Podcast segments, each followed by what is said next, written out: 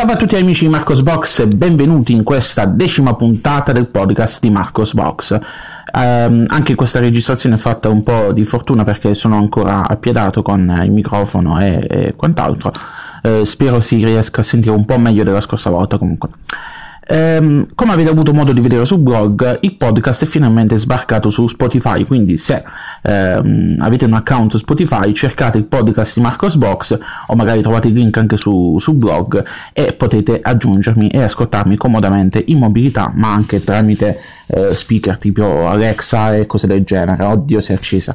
Ehm, dicevamo, eh, partiamo con la prima notizia della settimana. È stato annunciato il rilascio della beta di Fedora 30.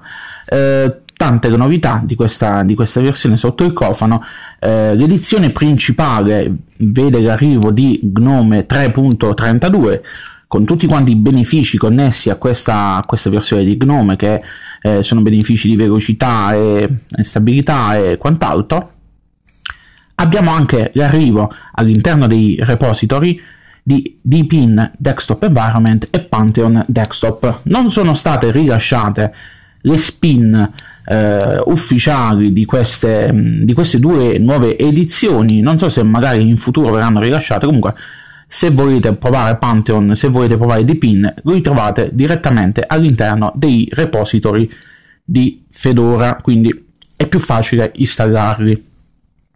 Perché mm, mm, molto spesso molti, molti, a molti utenti questo piace, quindi fate, fateci un test su questi due desktop environment alternativi. Um, notiziona della settimana è stata la chiusura il giorno 2 aprile 2019 di Google Plus. Su Google Plus ho trovato tanti amici eh, lettori poi sono diventati amici, ho trovato anche amici di altro genere, quindi non, che non strettamente non seguivano Marcos Box, ma seguivano me, eh, eravamo diventati eh, amici in questi anni. secondo me è stata una delle più grandi occasioni mancate da parte di Google. Eh, Google non, non, ci ha creduto, l'ha, l'ha messo in mano a un a un manager che ha fatto, fatto delle scelte sbagliate, eh, non ha voluto investire, come al solito eh, Google lancia progetti, ma non sembra che in molti progetti li lancia così tanto per, tanto per sperimentare cose, ma poi non, non, ci, non ci, vuole veramente investire, eh, investire. Poi si è fatto odiare perché ha pubblicato aveva obbligato le persone a fare un profilo Google Plus, aveva preinstallato l'applicazione Google Plus, aveva fatto in modo e maniera per far odiare dalle persone, però comunque a mio avviso Google Plus restava uno dei migliori social network in circolazione. Eh, con il sistema delle cerchie, con il fatto che eh, favoriva l'interazione tra persone che magari non si conoscevano bene. Su Facebook eh, di fatto si va soltanto tra amici stretti e parenti alla fine eh, e si possono soltanto cazzate, invece su Google Plus si potevano fare discussioni interessanti, eh, non soltanto per noi nerd in ambito informatico, ma di diversi argomenti e non si, non si andava mai non, nel, nel Becherout, nello schifo che c'è su Facebook con eh, commenti, insulti e quant'altro. Eh, comunque, Google ha deciso di chiuderlo, Google Plus è chiuso e eh, io avevo già eliminato, avevo smesso di postare sulla pagina di Google Plus eh, quando era stato fatto l'annuncio qualche mese fa che, dell'imminente chiusura. Eh, se volete continuare a seguirmi tramite qualche social, mi trovate eh, su, eh, su, Facebook, sulla pagina Facebook ufficiale di Marcos Box. E vabbè, passiamo alle notizie più allegre, più, più, più leggere c'è stata in questi giorni è in corso il SUSECON, la conferenza degli sviluppatori di SUSE, SUSE Linux. E, ehm, I ragazzi di SUSE ogni volta vanno a fare delle parodie musicali, ne hanno realizzate due quest'anno. Trovate in, sul blog le due eh, video parodie con, con, queste canzoni famose che vengono reinterpretate in chiave, in chiave SUSE. Sono divertentissimi, sia cioè, i video sono divertentissimi, i testi sono, sono anche divertenti e poi sono eseguiti magistralmente, quindi andatela a vedere se vi piace questo genere. Poi nel link eh, sul post de, del blog ho messo anche le vecchie, le vecchie canzoni, che poi magari ditemi voi qual è quella che preferite di più. Um, ho pubblicato poi in settimana un articolo che sta, eh, un editoriale che sta, eh, diciamo così, riscuotendo molto successo, che ho intitolato Linux Mint e Cinnamon, i pigiamone che indossi la sera per star comodo sul divano, dove ho fatto una serie di, ehm, di riflessioni su, su, Linux Mint, su, su, Cinnamon e su perché, secondo me, ehm, questa è una delle migliori distribuzioni che possono essere consigliate alle persone che si affacciano per la prima volta al mondo di, di Linux, eh, ma anche a persone che magari eh, sono stanche di eh, rincorrere la novità del desktop environment con cambiamenti che vengono fatti a ogni rese che magari non piacciono, tipo scomparse di indicatori, eh, app menu che vengono spostati, KDE che ogni tanto va a rivoluzionare qualche menu, qualche cosa. Eh, se uno vuole una cosa più, diciamo così, più stabile, vecchio, vecchia scuola, eh, Linux Mint con Cinnamon secondo me è la migliore soluzione, quindi sia per l'utente che si affaccia alle prime armi sul mondo Linux che per gli utenti che eh, sono un po' più navigati, che vogliono tornare a una dimensione più stabile. Eh, tra parentesi, poi eh, sapete bene che eh, Cinnamon può essere installato su altri desktop environment e oltretutto i sviluppatori di Linux Mint hanno sia un'edizione principale basata su Ubuntu LTS, quindi stabilità, ma anche un'edizione basata su, uh, su Debian, la Linux Mint Debian Edition. Uh, fatemi sapere che cosa ne pensate di, di, questo editoriale che ho scritto, se avete delle, eh, delle, delle obiezioni da fare a proposito, commentate sul blog. Ultime due notizie della settimana. È stata rilasciata la versione ufficiale di Visual Studio Code da parte di Microsoft. La versione, ehm, o meglio, sono state rilasciate due versioni ufficiali di Visual Studio Code da parte di Microsoft eh, nel formato Snap. Ehm, sono la versione stabile e la versione quella lì eh, in sviluppo, la Insider Build, con, eh, compilata diciamo quotidianamente o quasi con le ultime funzionalità. Eh, questo dimostra che eh, Microsoft crede in, in Canonical, crede nella serietà di Canonical, crede anche eh, appunto in questo e quindi di conseguenza crede in questo, eh, questo formato che è stato sviluppato da Canonical, di Snap, per rilasciare applicazioni. Eh, secondo me è anche una dimostrazione del, della bontà in senso generale di questo tipo di, di formato e del fatto che eh, noi utenti Linux eh, siamo rimasti per anni in una nicchia proprio perché non c'è stata mai una, un, un, qualcuno che è riuscito, diciamo così, qualche, qualche, qualche versione di Linux sponsorizzata da sponsorizzata che è riuscita a imporsi.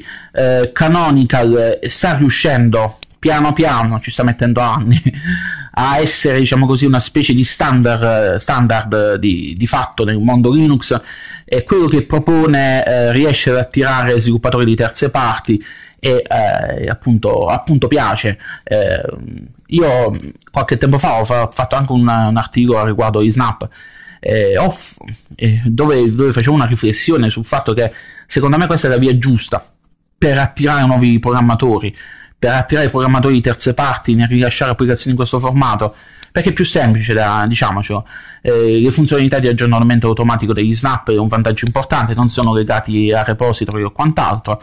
Eh, c'è la possibilità di avere ehm, di mettere dei diciamo così, de, di avere appunto diverse versioni, eh, di poter rilasciare diverse versioni, eh, di poter ehm, fornire agli utenti degli aggiornamenti senza problemi con una garanzia magari di rollback con la versione precedente. Sono cose che eh, appunto, e poi c'è il discorso che facevamo la scorsa volta che è molto semplice, gli snap consentono di poter installare applicazioni indipendentemente dai eh, dalle versioni di, di, di, pacchetti specifici presenti sulla distro, quindi eh, consentono appunto di, di, superare il limite, magari siete su una LTS, un pacchetto non è aggiornato, lo Snap può, ehm, può aggiornare quell'applicazione senza magari andare a inficiare quel determinata, quella determinata libreria che su LTS viene mantenuta alla versione precedente, diciamo così, più stabile. Eh, e quindi quindi secondo me è una buona cosa. E questa notizia di Microsoft che ha reso disponibile Visual Studio Code eh, su Snap eh, è una buona notizia. Io poi eh, non so voi, ma eh, preferisco sempre Visual Studio Code ad altre soluzioni come Auto, ma vabbè, nel mio piccolo, perché non è che chissà eh, cosa, cosa, faccio, però a me piace, piace l'idea che Microsoft abbia rilasciato questa versione nel formato Snap. E è comunque rilasciata anche nel formato tab, quindi eh, se, volete, se, volete, utilizzare la versione classica, diciamo così, potete farlo tranquillamente. Eh, a voi la scelta, è una, una scelta in più. Ecco. L'ultima notizia della settimana è il rilascio della release candidate 1 di Super Tux Kart 0.10. Eh, è il popolare gioco di, di, di corse eh, che ha come mascotte vari personaggi del, del, mondo del software libero open source, è divertente.